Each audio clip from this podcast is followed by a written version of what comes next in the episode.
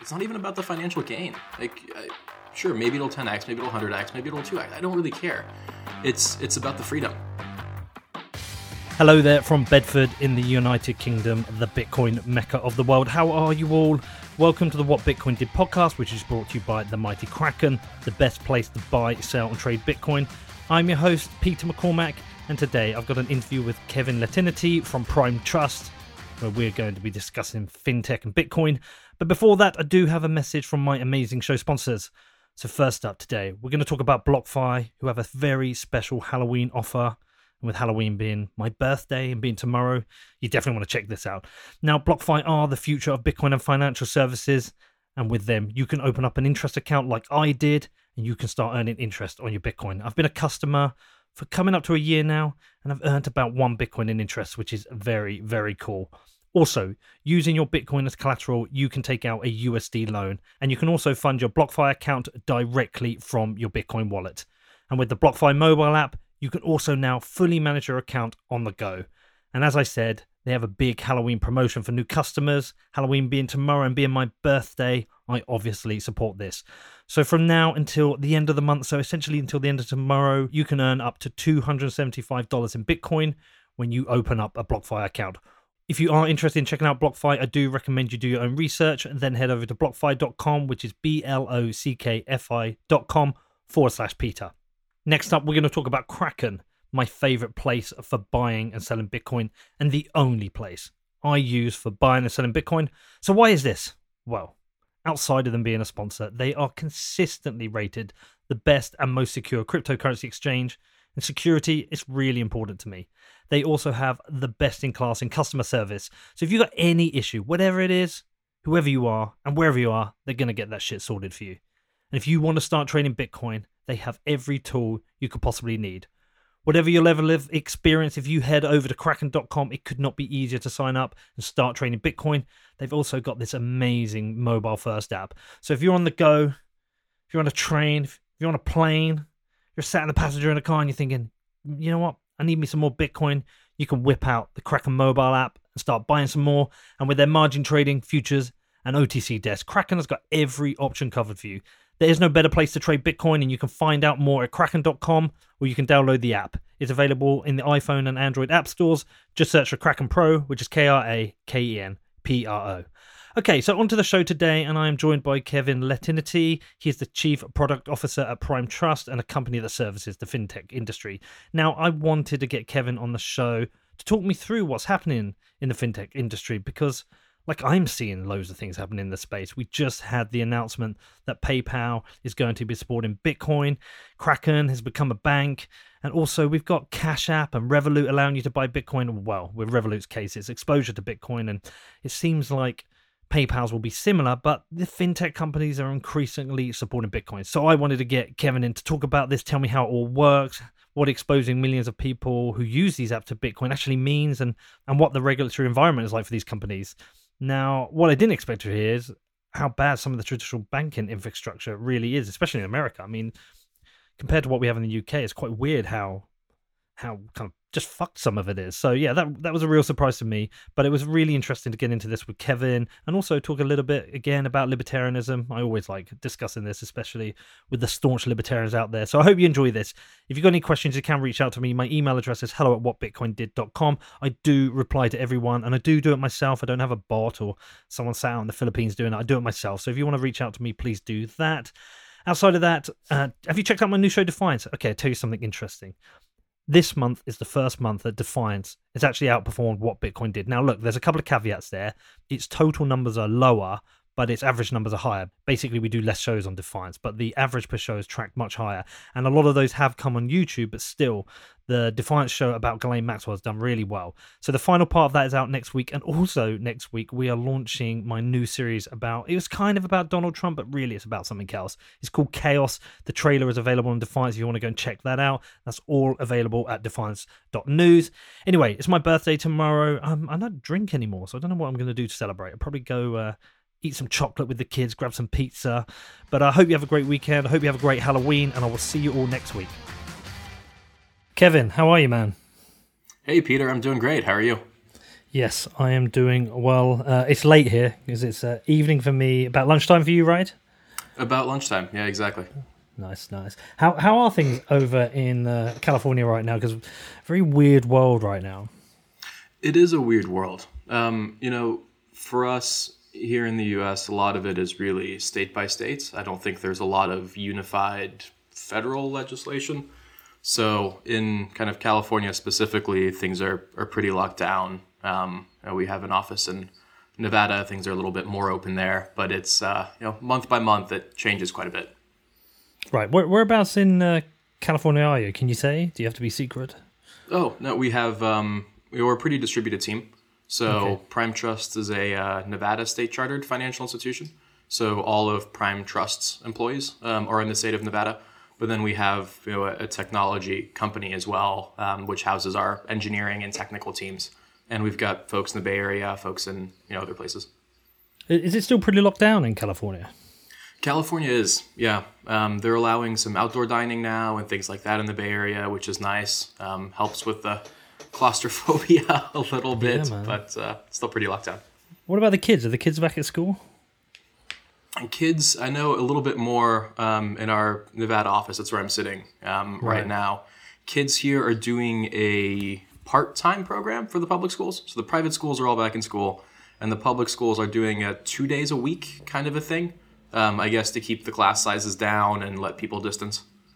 Right. What's it like in Nevada? Like, is Vegas? Because I just keep thinking about Vegas, right? Like, Vegas must be suffering. It is. It is. We're out in Summerlin, Nevada, but we're close enough to Vegas to kind of keep a pulse on what's going on. And a lot of the hotels have started reopening. There's actually a large flood of tourism, almost all from LA. Everyone's driving in because California is so locked down. So it need a fucking painful break. Yeah, exactly. give me some gambling, some strippers. I need a break. Let me get out of this shit. Yep. Yeah, we're just going back into lockdowns here. They've come up with this new tiered system. It's like a 3-tier system. They're grading different areas. I think tier 3 is like total lockdown. Okay. Tier two is like you're not allowed to mix in other households. They're trying not to lock down the whole country, but there are kind of rumors they're thinking of doing this like circuit breaker thing where they lock everyone down for 4 weeks and try and close it down. Because we have this big issue that we have this, like, I don't know if it's the same in the US. We have a big winter flu problem, like a massive winter flu problem. Hospitals, yeah, right, okay. Well, the hospitals always fill up. They're always at capacity.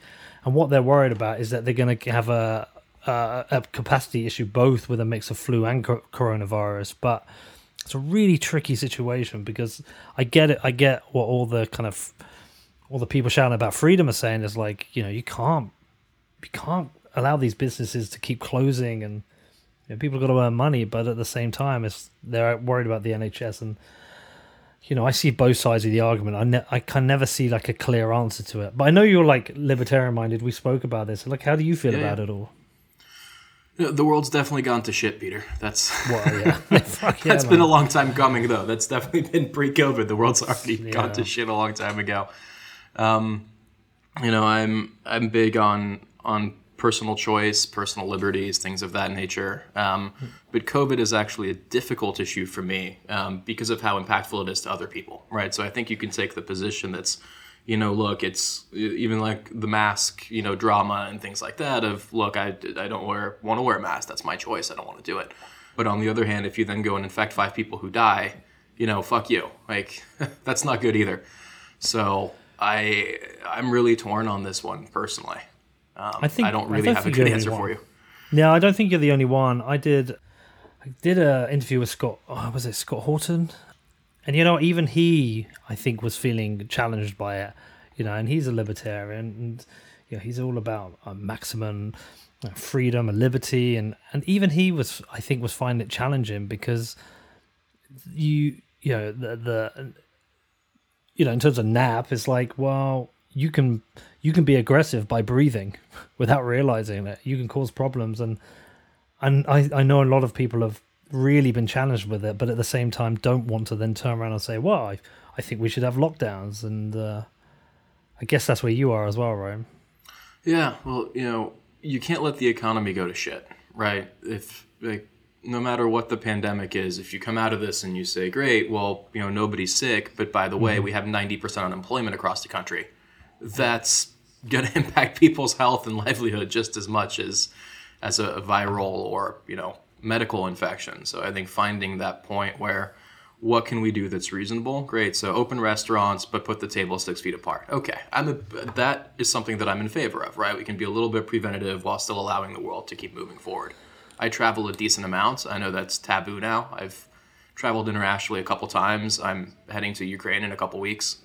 It's a lot of stress around international travel right now, but I don't want to live my life in a bubble, you know, in my home 24/7 in some sort of crazy hazmat suit and just waiting for the world to end isn't a lot of fun. So we gotta build the business, and so does everybody else, right? You have to keep moving. This is the new normal now for however long it takes. Yeah, what is that international travel like? Because I used to travel so much. Last year I did like 92 flights. Every month I was away, like flight after flight. I just got used to it. I haven't flown since March. Last time I got on a plane, I was out in Istanbul. I came back through Heathrow. I kind of thought I had COVID because I was so sick, like the sickest I've ever been, and like I just can't even remember. My son was as well, and my bones ached, and I haven't flown since. I want to. Like, I'd like a holiday. I'd like to get out and do some shit. But like my first place would always be to the US. But we can't travel to the US at the moment. The US won't let us in. The hardest part is trying to figure out where you can go, right? So Americans, same way, we're not welcome most places, right? We can't really enter the EU. There's a lot of places where we can't. Thankfully, for us in particular, Ukraine, while a European country, is not an EU member country. So they're allowing some more tourism and some folks to fly in, but... You know, it's strange. I was flying, you know, the other day coming back, and you're used to a certain level of I guess, luxury or amenities when you're traveling on, you know, a transcontinental, you know, business class flight. You're used to getting a little meal, some food, things like that. And the flight attendant walks by wearing, you know, this big mask and face shield and all that stuff, and just drops this little wrapped up sandwich on my tray table. And it's like, oh, great, I guess that's lunch. You know, gone are the days of the cocktails and the drinks, and they're trying to really minimize the contact. And you get from point A to point B, but there's not much in the way of amenities when you're doing that at the airports or on the planes or anything else. Really? Is it? I mean, what's the plane like? Is it full, half full? Flight over, probably about half full. So at least here in the U.S., they did a thing for a while where domestically they wouldn't allow anybody to sit in the middle seat. So you had the aisle seat, the window seat, and you had a little bit of space. They stopped that policy a few months ago, and now, you know, they're cramming the planes full again. But on the international flight, it was about half full. Honestly, or half empty, depending on how you look at it. I don't know how these airlines are going to survive, because they were on razor-thin margins before. Yeah, I just don't know how. There's no way. I mean, I look at something like British Airways, right? They've got some flights going. They're closing down a lot of the destinations again. I think they can only going to be able to survive with these big bailouts. But it kind of, all this stuff brings me back to the Bitcoin. Actually, let's go back full circle. Give me your Bitcoin story, Kevin, and then we'll talk about it. It's my Bitcoin story, I think, is a little different than most people's, probably because I imagine I was later to the party than most people you interview. For me, it really started around 2014 or so. That was my first time trying to buy Bitcoin. And I want to say that it was also probably one of the most formative of experiences of my life, given where I've decided to kind of dedicate the rest of my career after that particular moment. But I was on Coinbase, you know, user-friendly. That was 2014. That was the easiest place to get something if you're new to it like me. And I remember trying to make a bank transfer to Coinbase. And my bank saying no. I was like, no, you can't transfer money to Coinbase. And I had this, you know, really strange frustration, almost a light bulb moment going, who the fuck are you to tell me what I can do with my money?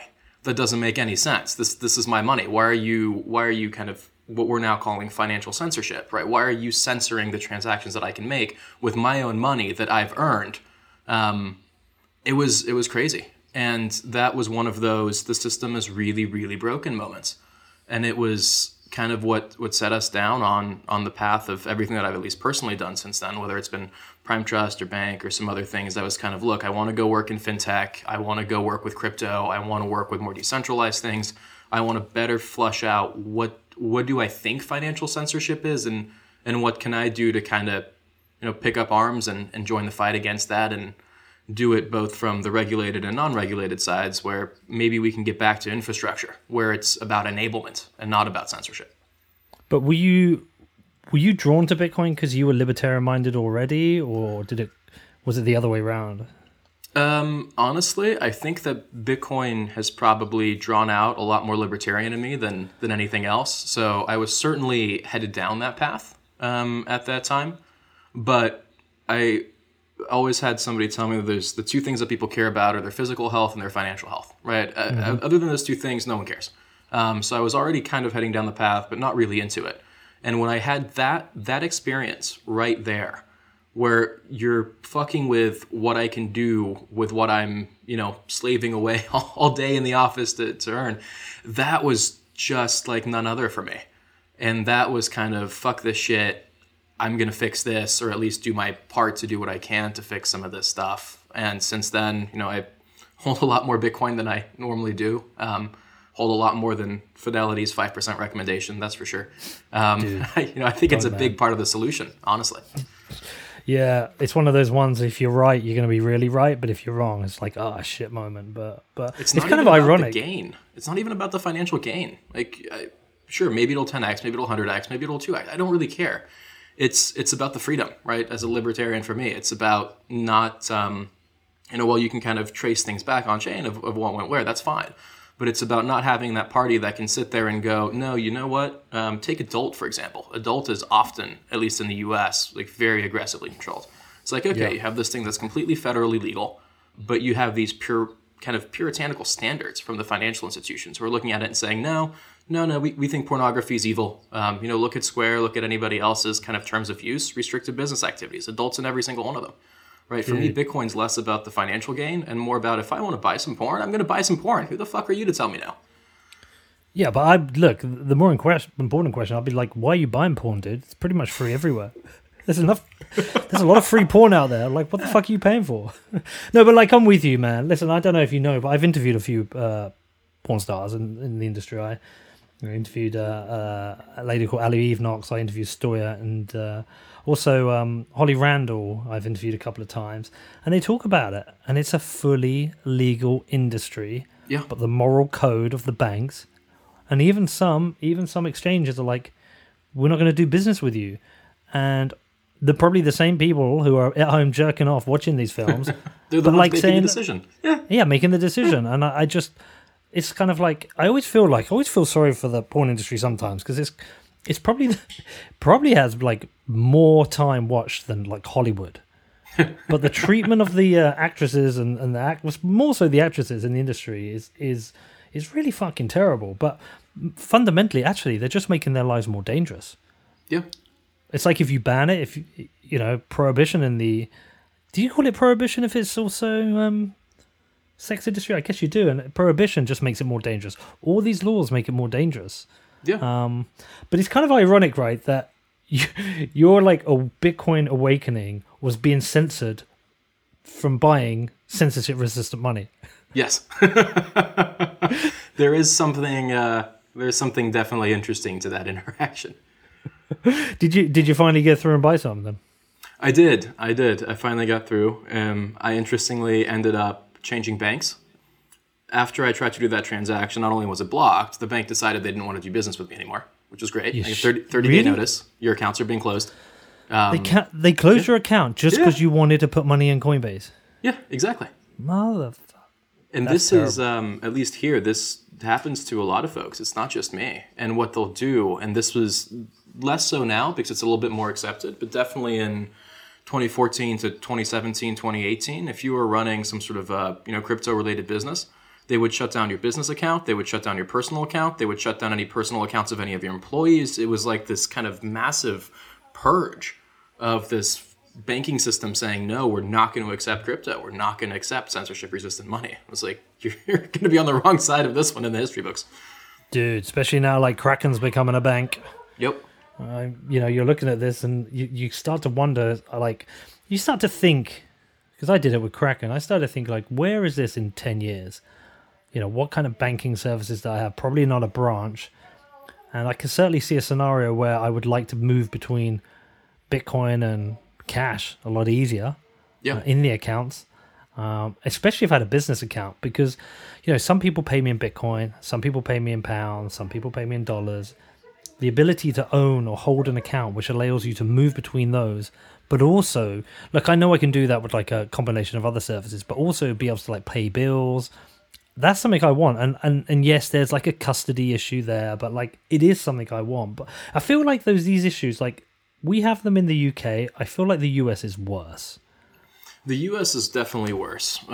There's a lot of broken infrastructure. So part of what we're always challenged by is just the way that our kind of fiat transfers work here in the U.S. Everything's very archaic. You have this wire window. It doesn't operate during banking holidays, things like that. And that just doesn't work anymore, right? We live in 24/7 global markets. So what we're seeing come out and, you know, Signature Bank has one of these, Silvergate Bank does, you know, we do as well here as Prime, is kind of just this concept of internal transfers. And those are great, but, you know, they're closed ecosystems. You know, what we really want to do is foster more of an open ecosystem for transfers. That's a whole shit show in and of itself in the US.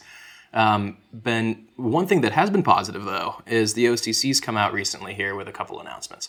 And they've said that banks can hold crypto, which is great because that's encouraging more adoption, right? Anything that's encouraging more adoption, making it more retail, user-friendly, I'm all about those things. And one of the challenges, though, that people don't anticipate is there's great tech platforms out there, right? Whether you're on whatever side you're on of MPC, multi-sig, you know, you've got Fireblocks, you've got Curve, you've got Ledger, you've got a lot of these kind of institutional software platforms that these banks can leverage. But the thing that no one thinks about is that they're all running on core accounting systems.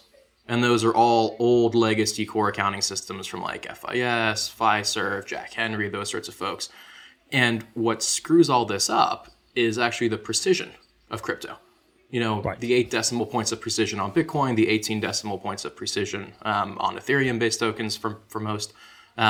That's really hard because the accounting systems the banks are using can't actually express that full precision. They can't statement it, they can't report on it, things of that nature. So what you end up with is a ridiculous amount of drift that just builds up slowly over time. And this causes massive operational nightmares.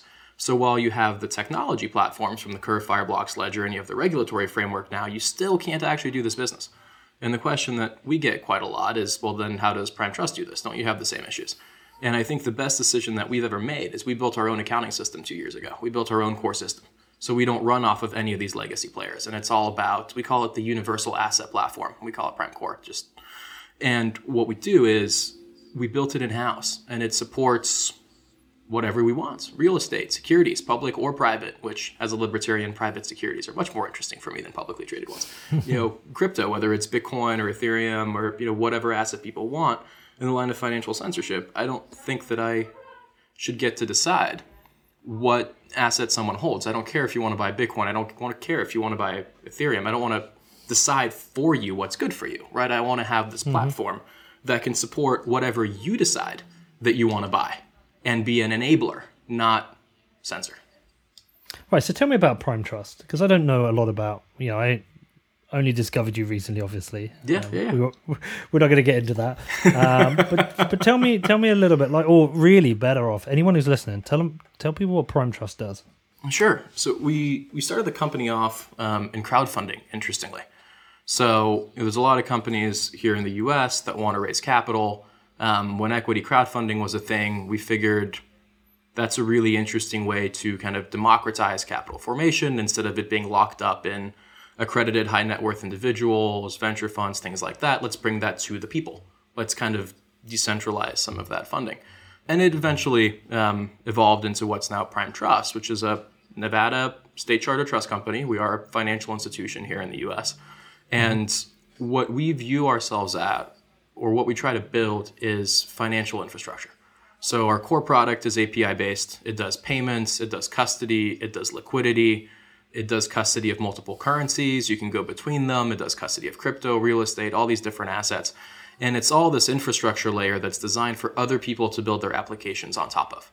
So especially for US-based exchanges, you know, if you're sending a wire or an ACH payment or something like that to Bittrex, to OKCoin, to Binance US, to TrueUSD, you're actually using Prime Trust. You just don't know it. Right. And that's how we like it. We're not consumer people at all whatsoever.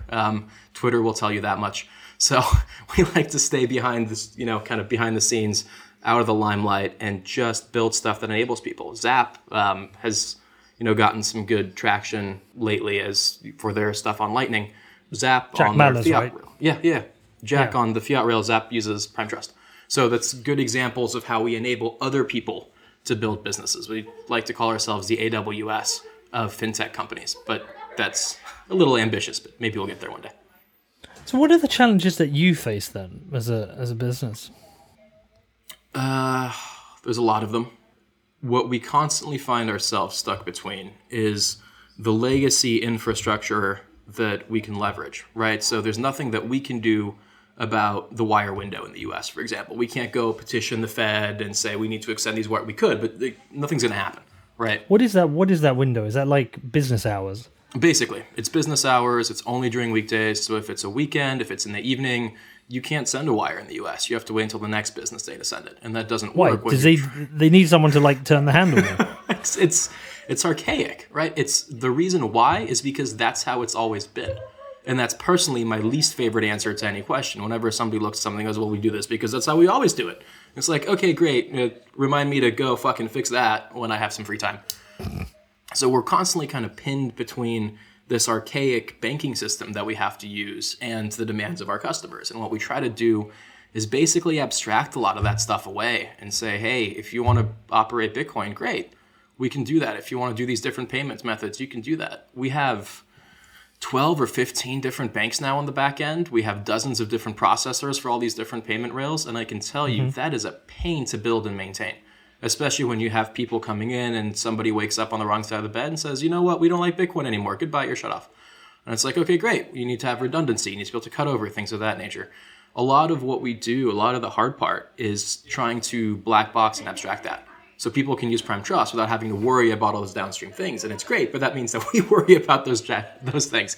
So that's definitely the big challenges. And you always have regulatory, right? We're operating. Dude, you have I'm not on your website. You have a compliance section. Yes. Yeah, we actually do a lot of compliance, risk management, things like that. Our kind of head of regulatory affairs, you mentioned Kraken, is the former deputy banking commissioner in Wyoming. So very crypto-friendly, right, okay. You know, understands a lot of that legislation really well. Our CCO is the former CCO at Green Dot. They do the prepaid card programs for Walmart, Apple Pay, kind of all that stuff. So we've tried to put together a really good team because honestly, these problems aren't easy. They are hard. And we want to take that hardship on.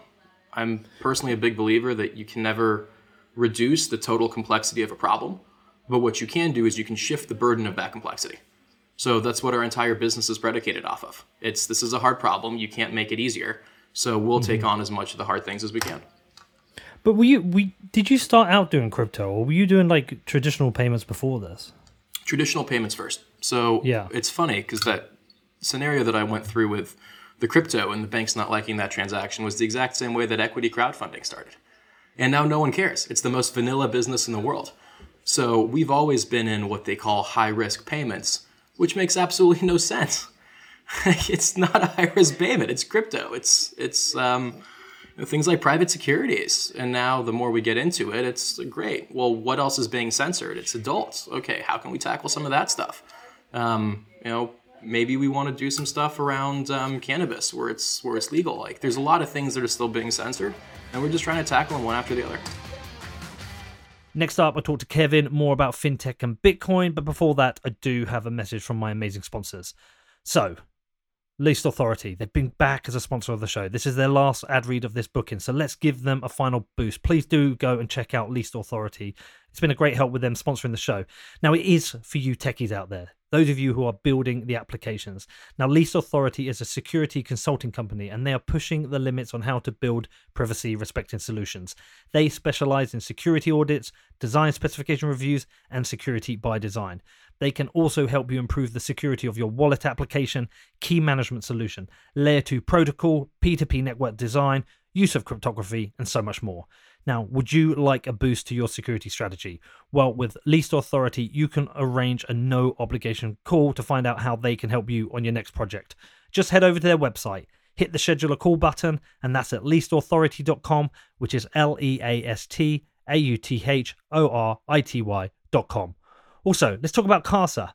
Now, interesting thing with Casa, lots of you started reaching out to me, asking me about Casa, which shows the ads are working, which is great. I'm happy to talk about this. You can reach out to me on Telegram or Twitter. I am a massive fan of the company. I became a customer before they became a sponsor, and it has given me so much peace of mind. I feel so much happier now that I'm protected from hackers, personal mistakes, in-person attacks, device failures, and anything else that can go wrong. Now, with bull run looking likely, look, the price is doing well. Some of you, your Bitcoin might seem like a small amount. That's going to be worth a lot potentially in the future. So security is definitely something you want to be on top of. I wasn't for a long time, so I'm glad I am now. And listen, Casa, they're such badasses. They've got a product for every Bitcoiner. With Casa Gold, you get triple the security of your hardware wallet, and that's only going to cost you $10 a month. With Casa Platinum, you get their 3 or 5 multi-sig. Now, that's the best protection for large Bitcoin holders, and that comes at a really great price. And with Casa Diamond, you get their full service offering. That includes a customized personal security review, inheritance planning, and of course, their best-in-class security. There is no better time to upgrade your Bitcoin security and get total peace of mind. You can find out more at keys.casa, which is keys.casa. And last today, but no sponsor is ever least, we've got Sportsbet.io. They are the best place for online gaming. And if you've enjoyed the return of football, some crazy results, right? I have. It's great to see Liverpool back. It's great to see them near the top of the table. I expect they'll be at the very top very soon. But also, we've had the return of the Champions League and the Europa League. And you know what? Another great start for Liverpool there. But with Sportsbet, they have welcomed back these 2 European competitions with a special offer for you football lovers. They are offering a number of missions whereby if you hit a streak during the competition, you can win up to 1 Bitcoin in cash prizes. Just head over to sportsbet.io/promotions to opt in and view the terms of the promotions. And you can access sportsbet.io at sportsbet.io. So let's talk about the weed one, because, and ironically, because that's... Jack Muller's mum's business. They're involved in the weed business, right? And I was with them out in Colorado, and they were saying, look, the big issue is that it's state by state legislation. Yep. But it's still illegal federally. It is. So getting banking services is a difficulty. So why is it that banks are saying no, but say someone like you can help out?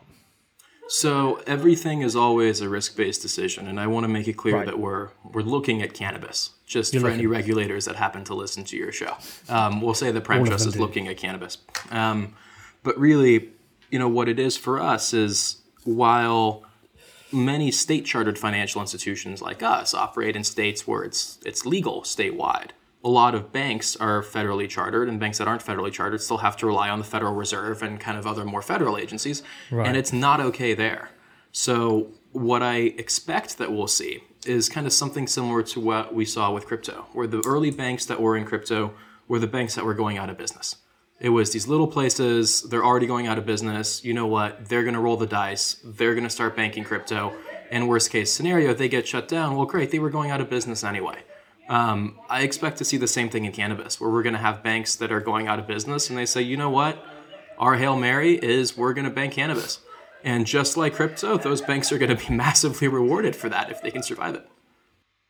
That federal versus state level legislation issue is really kind of complicated. And for someone like myself to understand, it's just complex because we don't have this in the UK, right? We have a set of laws and it's the UK. And look, we have devolved governments in Northern Ireland, Scotland, right? But this is a different scenario.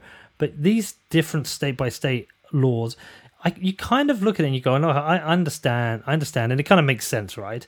But when you have these federal laws which contradict them, that kind of makes things a little bit difficult for people on the ground.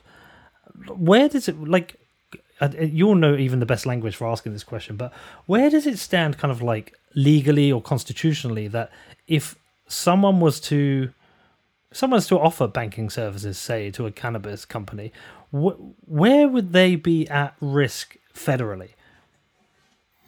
The states' rights issue in general is one of the long contested political issues in the U.S., for sure. Right. And I think that most people haven't really understood it very well. But a lot of what's happening now in the cannabis space is bringing this to light for more everyday people, right? And bringing kind of states' rights as an issue to the attention of the broader population.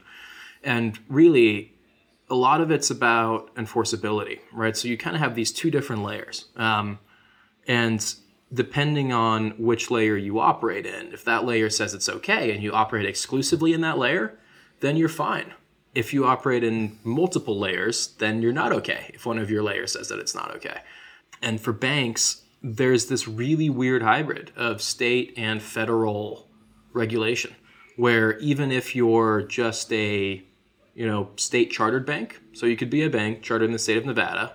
Cannabis is fully recreationally and medicinally legal in the state of Nevada. So there is nothing that any Nevada regulator or person would do to say, hey, you can't do this. But as a bank, you're automatically regulated by the OCC, right? You have some sort of a connection to the Federal Reserve. And these are all federal level layers, and they might come down on you. So I think what the industry as a whole was trying to figure out is, hey, if my kind of primary regulatory body says it's okay, am I going to get crushed from this kind of ethereal federal layer, or are they going to keep their nose out of it? And unfortunately, that's a highly political issue. And come a few months from now, that answer might change, right? Like, it's really nebulous right now with the elections coming and everything else. It's one candidate's stance on it over the other might massively impact whether it's kind of left alone federally or if it's, you know, intentionally really prosecuted.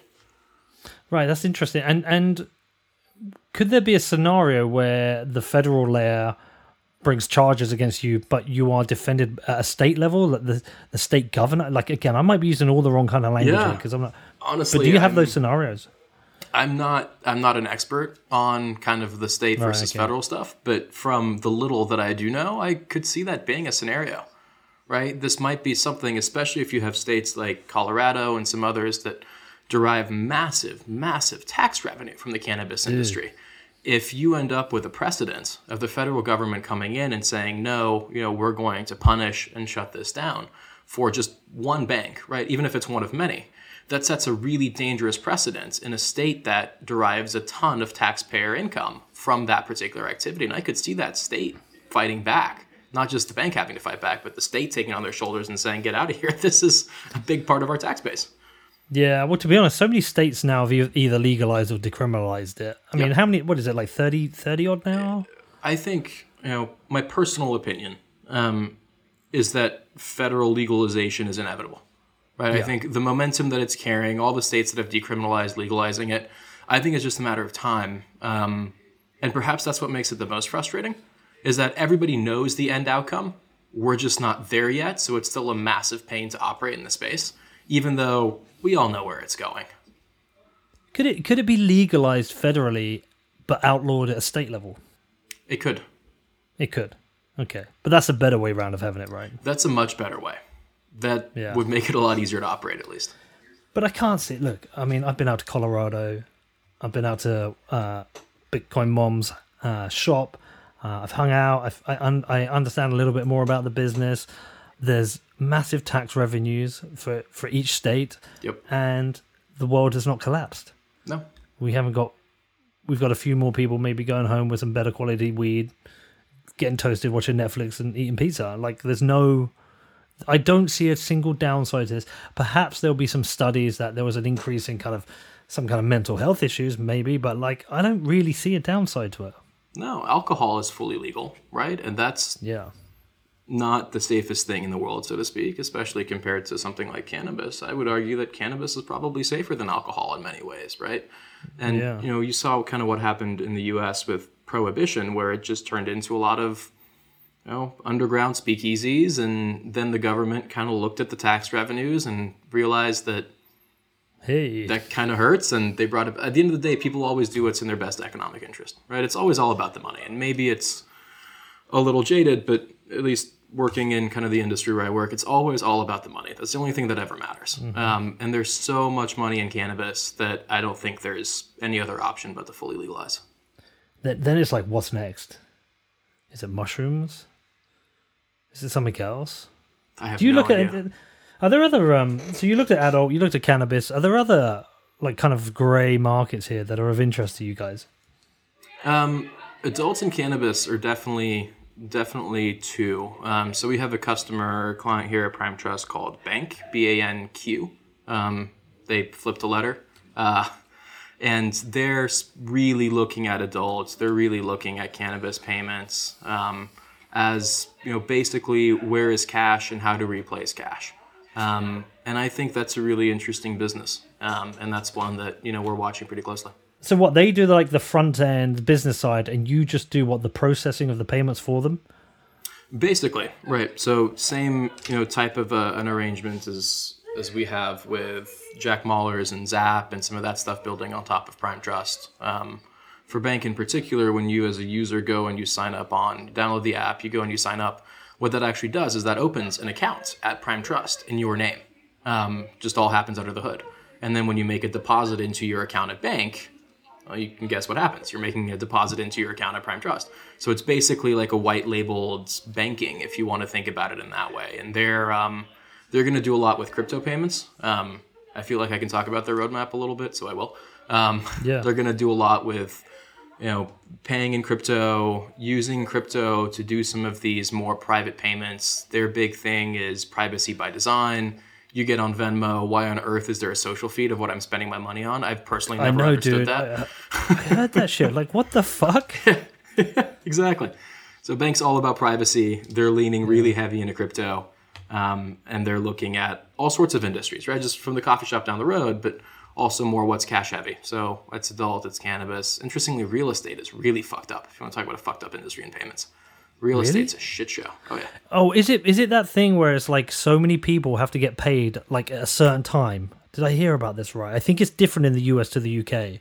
It's a little bit different in the US. A lot of it is for some reason, like when I bought my house here, all my mortgage payments paid by check. There was no pay online. I had to write a check, I had to mail it in, and I'm sitting there going, and at the age of, PayPal's a dinosaur, but I guess they're definitely getting into crypto too, right? They had a big announcement with Paxos. Yeah. I think I'm anticipating a lot of M&A activity in crypto coming up, and PayPal's one of the huge giants, so I imagine they're going to do something interesting. But in the age of the PayPals and Venmo and Cash App and Stripe and everything else, why am I ever taking a check and going to the mailbox? That just doesn't make any sense. And you're still having to do that. Yeah, I pay mortgage and HOA fees by taking a check down to the fucking mailbox. Yeah, but that means you have to remember each month. Yeah, I probably pay more in late fees than I do in the fucking HOA payments because I can't remember to save my life. I'm traveling. I'm doing other stuff. It's so fucked up. Or what if a check gets lost? Like, does it affect your credit rating? Because here in the UK, right? I mean, I don't know I don't know anyone still uses checks for anything, let alone using a check to pay their mortgage at the end of the month or pay their rent. But if you miss a mortgage payment, it can fuck with your credit rating. Yep, same here. Definitely same here. What you end up with, and it's less mortgages and typically more rents where we see the issue, is there's this kind of whole middle market that's been missed. Where if you're living in a large apartment property or a large high-rise, something like that, I'm sure you can pay your rent online. That's fine. They're taking cards. They're doing whatever else.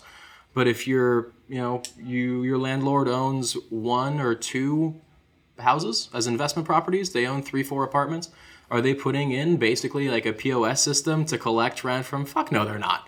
Yeah, just mail me a check, right? Because there's not really a lot of consumer-friendly ways to do that, and that's something we can help with too. So just kind of outside of the high risk space, there's still other problems to solve. Yeah, but dude, here, if I got a landlord, I can just set up a direct debit to him or a standing order or something. So every month it just pays him. I don't think you understand how fucked up the financial infrastructure is here. Seriously, it's really, really painful. Yeah, but I don't understand. Why? You're given the good answer for why people need Bitcoin, but I don't understand why that exists. Like, can you go? So say I'm out in the US. Say I live in Nevada, right? And I'm renting a room off you, and I just want to go in my online banking and just set up a direct debit to you. Say I'm with Chase. You're with Chase. Can I do that? From within the same bank? Definitely. So those are those closed loops, and those are mainly solved. And we can do it on payment apps too, right? We could do it on PayPal. We could do it on Square. We could do it on a few different places. But in terms of more of an open ecosystem, there really isn't. Most kind of retail banking products don't really offer the ability to auto pay out to some arbitrary banking instruction. They just don't. That's so weird. I don't understand why. Because the rails exist, right? I'm sitting here at Prime Trust. We have access to these rails, right? What someone has to do is just build a simple interface. It's not that hard. Dude, literally, I could do it on my phone now. I can log in and I can just say my brother, he gives me his bank sort code, which is the essentially the bank number, and his address, his bank number, account number, and I can set an amount and I can say pay that every month, and it just happens. It's like, I just took that for granted and assumed you would have the same. That's why all these payment apps are so popular here. That's why Venmo and everybody else got so big, is because that fundamental service doesn't exist in an easy way. That's so screwed up. And you take something like a Venmo, which is really user-friendly. You know, I can send you $20 right now, right? That's easy. But how do I send you $20 a month? There's no recurring option. Even there's no recurring. It's nuts.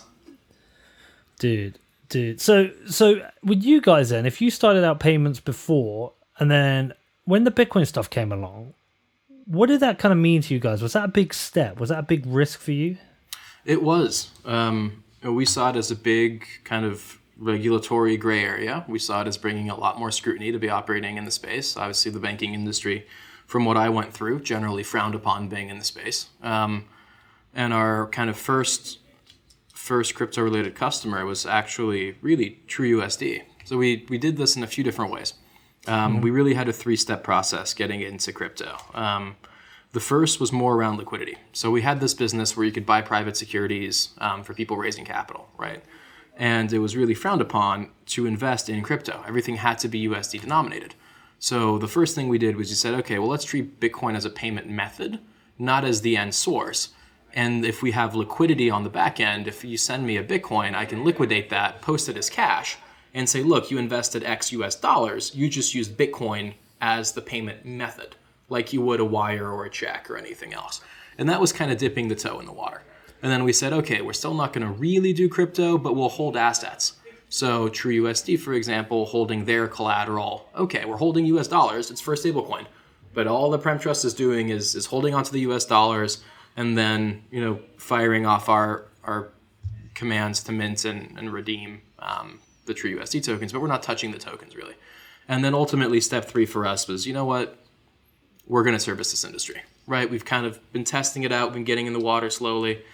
Let's bank exchanges. Let's bank stable coins. Let's, you know, Prime Core now has custody of digital assets in hot and cold storage. We have a liquidity component, so you can buy and sell all throughout our stuff. And that powers a lot of different things, and we're aggressively adding on more and more to that. And are you getting a lot of demand for the Bitcoin side of things? Yeah, definitely Bitcoin. We're actually just finished adding Tether. We haven't announced it yet, but we have Tether liquidity now and stuff like that. But maybe 95% of the liquidity volume that we provide is all Bitcoin. It's funny how much that just massively dominates everything else. It isn't really that funny when you think about it. It's not, but yeah. Like, but like, who's asking for it, and how? Like, because I still don't fully understand who's asking for it and how are you delivering it for them. Sure. Like, what is the actual service? There's a lot of fintech platforms that want to include it. And I'll give an example of one just probably because it's the most popular. That's not a customer of ours. But if you take a look at something like Cash App. So within Cash App, I can do peer-to-peer payments. I can buy fractional shares, right? So I can pick up $10 worth of Berkshire Hathaway, things of that nature. And I can also buy, sell, hold Bitcoin, right? So someone has to provide that infrastructure layer and those services. And we do it in the payment space. We do it in the custody space. We do it in the liquidity stuff now. We're working on fractional shares as well. And basically, you know, the way we look at it at the end of this year, beginning of next year, you could build Cash App entirely on top of Prime Core. And once we can accomplish that in our minds, we now have this really interesting agnostic infrastructure where it's liquidity for FX, it's liquidity for crypto, it's liquidity for public and private securities, it's custody of all these things, it's all these various payment transactions in whatever currencies you want. So from ACH, cards, wires, to SEPA payments, to BACs, to everything else. In addition to USD, we custody GBP, we custody Euro. We're trying to really build this like kind of global infrastructure that whatever type of fintech business you want to build on top of us, you can. And that's what's driving our liquidity need. It's the Revolut Paxos announcement. Revolut saying we, in our online banking app, want people to be able to buy and hold Bitcoin. Great. Someone's providing that service. In their case, Paxos. In the case of our customers, us. Right, because I assume something like Cash App, right until this just like very moment now when you've explained it, they just did it all themselves. Nope. I just assumed they built the infrastructure. Nope. They custody it. So they've just got an interface into your products and services. Yeah, they're Cash App is not one of our customers, but looking at how other people, if it was exactly, yeah, they just tie into our infrastructure. So if you look at Chime. When you open an account on Chime, which is multi-billion-dollar neo-banking app here in the U.S., you're opening an account at Bancorp. Chime doesn't have a routing number. It's Bancorp's routing number, right? What's happening is Cash App, Chime, Revolut, all these fintech companies, they're not financial institutions. They're apps. They're technology layers that are basically interfaces into these financial infrastructure companies. And there's not that many of us out there. There's Prime Trust. There's Cross River Bank. There's a few folks. And what we're just trying to do is be the one-stop shop. So right now, if you want to build Cash App, what you're really going to do is you're going to partner with someone like Prime Trust on the crypto side or Paxos. You're going to partner with, or BitGo. You're going to partner with someone like a Cross River or us or a Synapse or something like that to do your payments. And then you're going to partner with someone like Drive Wealth to do your fractional shares. That's horribly fragmented. So what we're trying to do is do those partnerships for us. Like, we'll do it for you. Right. And what, are you setting the price and then they're marking it up their end? Yeah. Basically, everybody middlemans, right? That's, at least in the US, that's finance. Right, and if they custody it with the app, they're really custodying with you. Yeah, exactly. So what would happen in that scenario, though? Like, I'm not saying you would be, but in a scenario, let's say I've got my own Pete's app, right? And that's my own financial business. If there was a security issue with Prime Trust, they would assume the security issues with myself. Yes. Yeah. But the issue, so you have to have developed a whole different security backbone for this crypto stuff, which is very different from your fiat rails, right?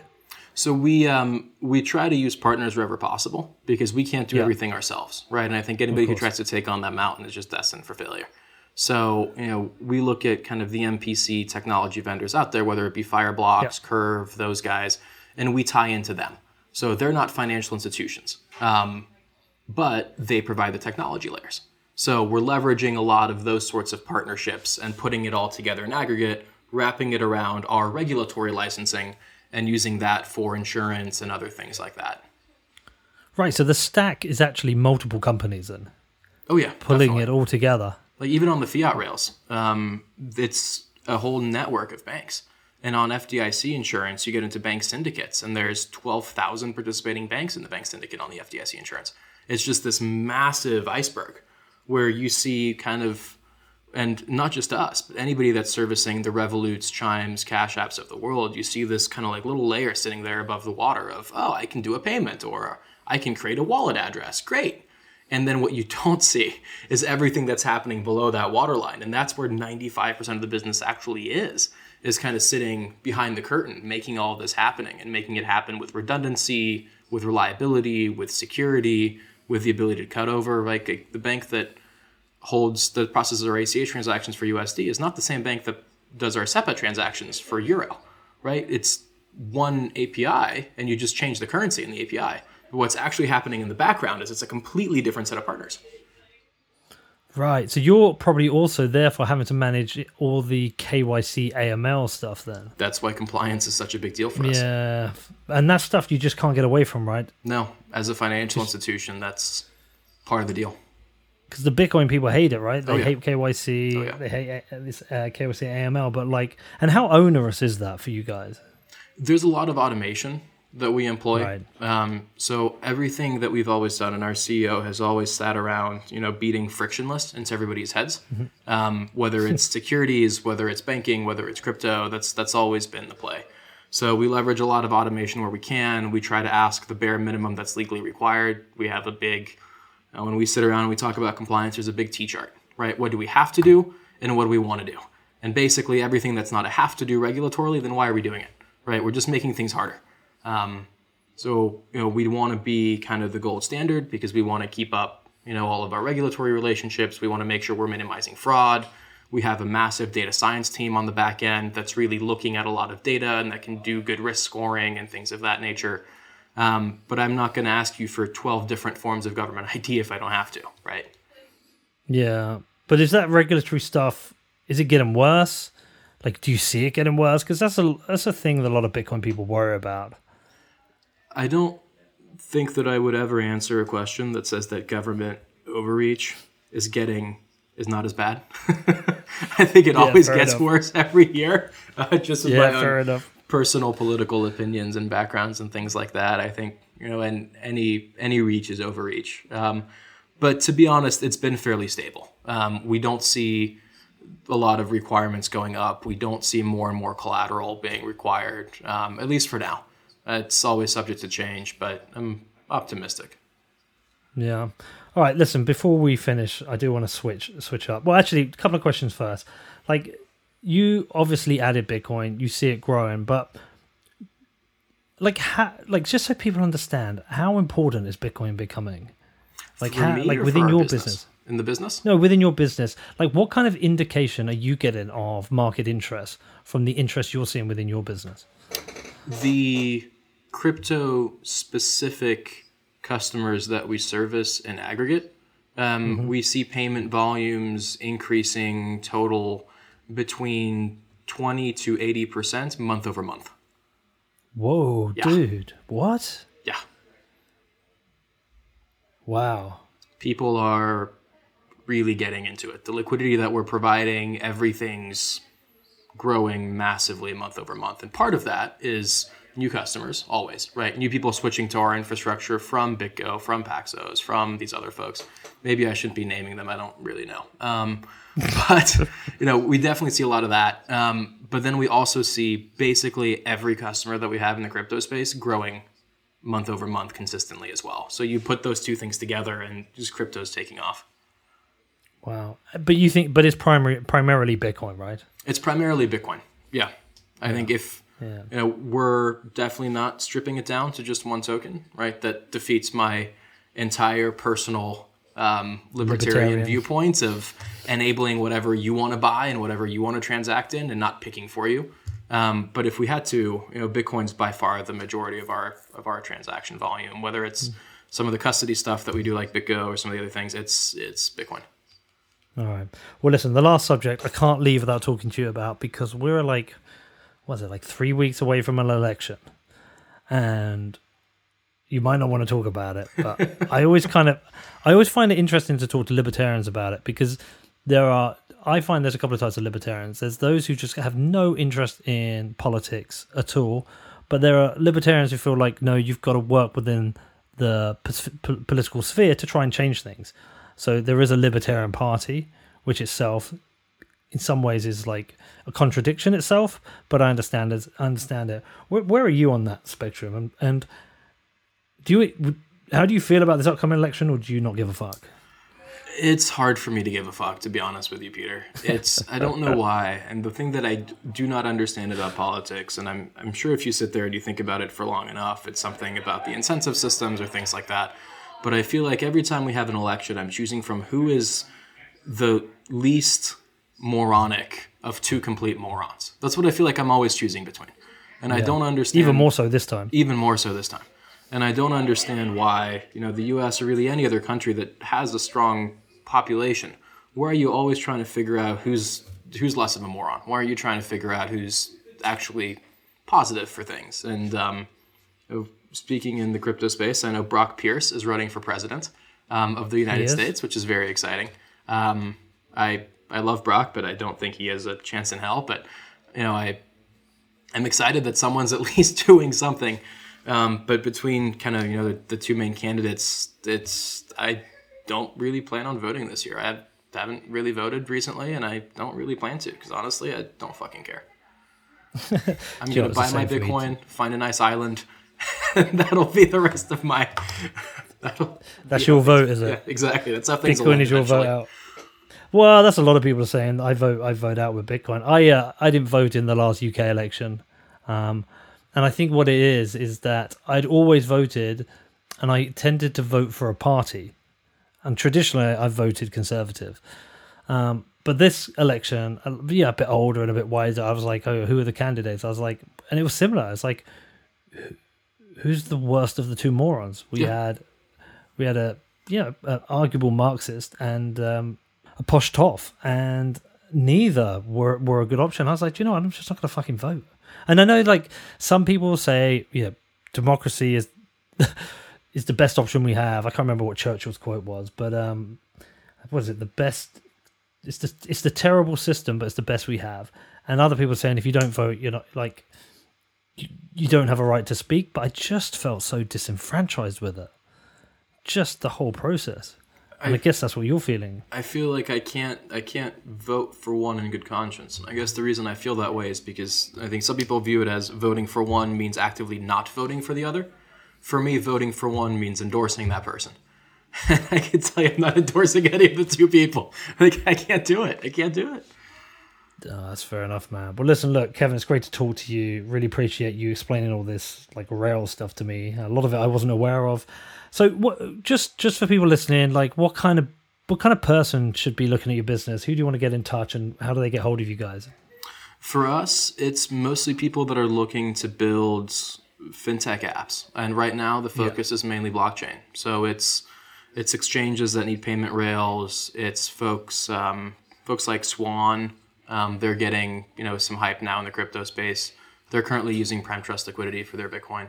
Nice. People building on-ramps, people building exchanges, people who want to add liquidity to their existing things, right? So if you've got a great wallet service or something like that, it's great for, holding the crypto, but why would somebody then go buy on Binance or someplace else and go transfer to you? Why can't they just buy right in your app, right? We can enable a lot of those sorts of things. Those are probably the most interesting folks. We've got some case studies kind of up on primetrust.com that give folks some idea of what they can build on top of our infrastructure. But we're always around. We've got a few folks reaching out to people, and there's contact info on the website. There's, I think, info@primetrust.com or whatever it is. But we try to be pretty easy to get a hold of. All right, man. Well, listen, look, Kevin, it's great to meet you. Hopefully at some point when the planes are flying, we can... we can go hang out in Nevada somewhere and grab a beer and maybe grab a steak and enjoy the shit show early November. I'm sure you'll be watching it like entertainment. yeah, definitely. Seriously, though, if you're ever out here, let me know. Feel free to swing by. We're happy to host you and have some drinks, do some other activities, and enjoy Nevada.